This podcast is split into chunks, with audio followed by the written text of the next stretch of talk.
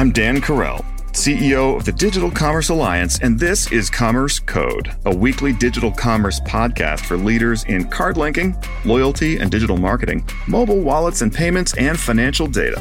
Thanks for joining this running conversation with leaders in the industry. And if this podcast is helpful to you, come join us at the Digital Commerce Alliance.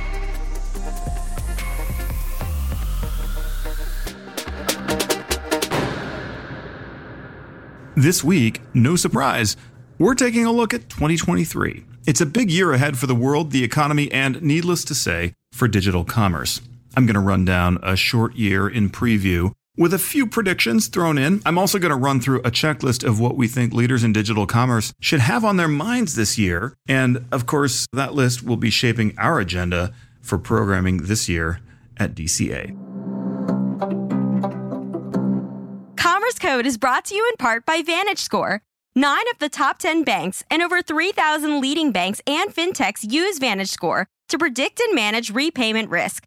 Learn more about the latest advances in credit scoring and how to grow your lending business by leveraging financial inclusion at VantageScore.com.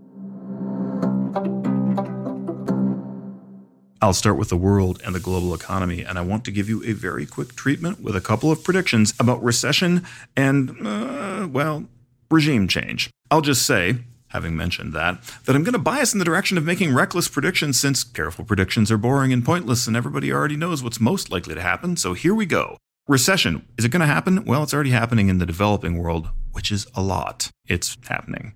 In Europe, yes, recession is happening in 2023. Gas prices, grinding war in Ukraine, and just continued pressure from a host of directions. So, yes to recession in Europe. China, who knows? We'll never know. We'll have conjectures in hindsight. My guess is that China may not contract officially in 2023, but we'll see. And then the United States, well, it already is and will be a game of, well, what do you mean by recession? I think that's kind of telling, which is that there are lots of definitions of recession. We all know, everyone in the business world, that it is very weird right now already, and weird in a way that no one would regard as good. So I'd say, mm, is recession? No, not necessarily. And I will conjecture that we will never quite enter a formal recession in the United States as defined by economists. And that's a good thing because it suggests there's an underlying vitality that we're able to preserve that the United States has somehow always had a little bit more than elsewhere. But it's going to be a tough year. I said I was going to talk about two things, though recession and regime change. So let me just jump to regime change. Bold prediction for 2023 some kind of regime change, and I don't mean necessarily the dramatic kind, likely to take place in Russia, in my view, in the coming year. And in the long run, don't think of that as necessarily a great thing because the replacement, if there is a replacement for uh, the current guy over there, is not necessarily going to be a big improvement. But in the short run, it likely de escalates and simplifies the war in Ukraine without ending it. It likely improves reliability and coherence of energy supply in Europe. And then we see what happens next. Regime change in China? no, not in your life. That's not happening. But it's going to be a very rocky year. And during that rocky year, it will become even easier for multinationals to engage in a little bit more incremental supply chain diversification. In other words, putting production and putting their eggs in more other baskets than just China. That's incremental and will be important over the long run.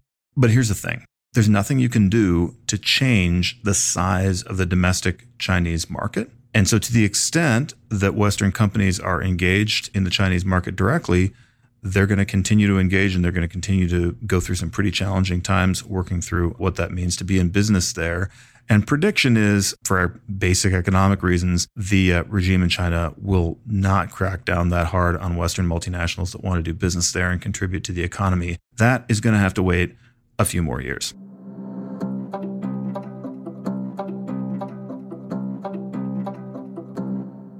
So, having taken a very, uh, very high altitude look at the world in 2023, I want to zoom in on some of the topics that we expect to address at Digital Commerce Alliance events in 2023. And I'm just going to give you a quick, unvarnished few opinions on each of them. Again, because cautious opinions are no fun. And we're still running on our high from New Year's Eve, right? Right? Okay.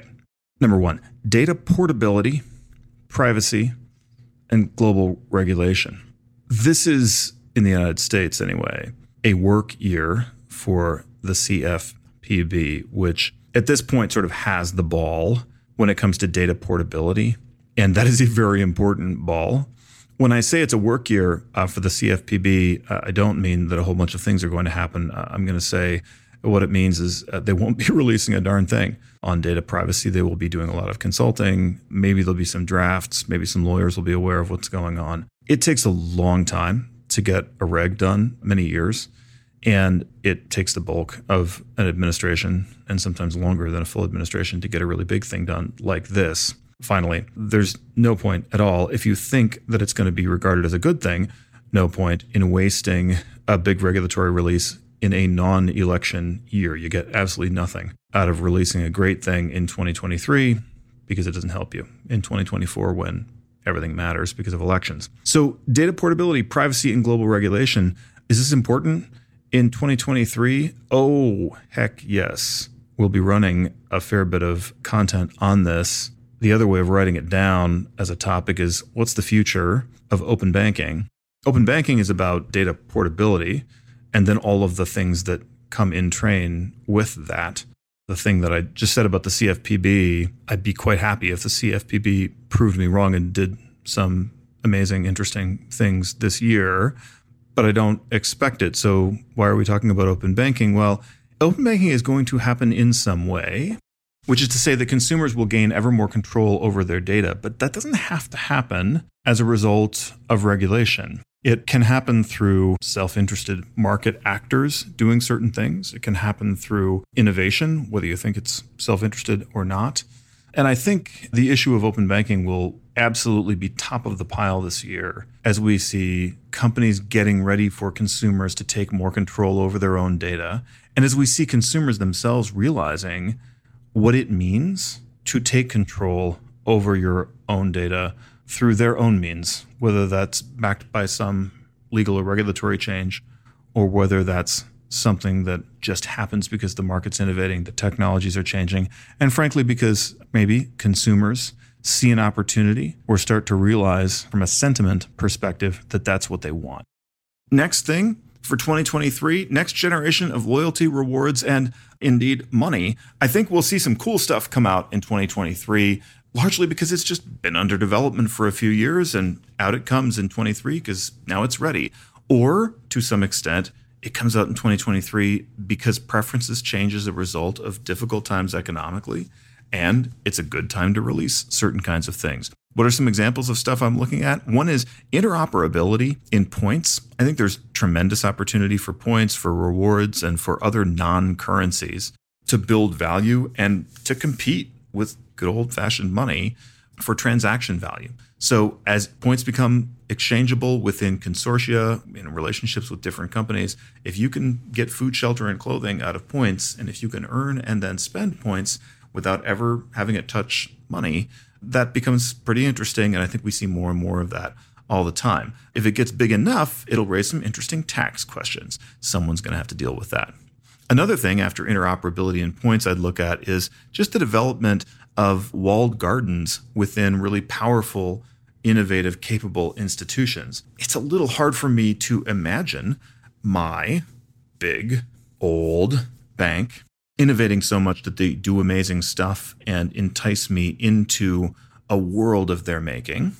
But it should be easier to imagine a big, perhaps old, bank being able to partner with fintechs and other organizations to do that and to create value inside their system, if you will, whether it's the bank itself or a consortia of other organizations combined with it, to create a sort of walled garden. What I said before about interoperability in points or feels more like an open points type system, I'm not sure there's a huge difference between that which is phrased as being open, interoperable points that can be redeemed and used in other places, and a walled garden that's built by partnering with other organizations. Those two things are probably pretty close to each other. Actually, it's two different ways of phrasing a pretty similar thing. I'll look for development on both fronts because they both compete with current merchant and money models. And in a way, they compete with the government, if you will, for delivering and managing what we regard as money. Having mentioned that, talking about something that competes with money with having yet not said the word crypto or blockchain, I will say that I think that blockchain and maybe even cryptocurrencies could relate to what I'm talking about, but you won't be surprised to hear me say that I don't think cryptocurrencies are going to be having major disruptive, important moments in 2023. It might be the year for regrouping in that space, although I could be wrong. Fourth and last thing for 2023, still crazy after all of these years, the future of credit cards. We've mentioned a few times on Commerce Code the quiet rise of Apple Pay. It will continue on its rise and it won't be as quiet in 2023. But the future of credit cards, well, there's a couple different things going on here. One is the cards. I will say the tipping point for cards is when we get to a world where a full on Gen X or even baby boomer leaves the house with her smartphone but forgets her wallet and then thinks to herself in the driveway, eh, I'm not going to bother to go back in and get it. Like I've basically already got it on my smartphone. At that moment, the card, that thing, well, that thing is dead. Is that going to happen in 2023? No. To me, that happens when your driver's license, it's a pretty practical consideration, but it's real, is also on your smartphone. That's currently possible. I don't know what the adoption rate looks like, but it's possible in Arizona, Maryland, and recently Colorado. And we have oh, about 10 more states as I look at this list that are quote unquote committed to supporting that technology. In mobile wallets, it's Connecticut, Georgia, Hawaii, Iowa, Kentucky, Mississippi, Ohio, Oklahoma, Utah, and Puerto Rico, if you're keeping track. Those things aren't going to come through anytime super soon. So let me just say that we'll have pretty close to a tipping point in 2025 and I predict by end of that year, we'll have people full on walking around almost naked, at least as far as their wallet goes, just carrying their smartphones.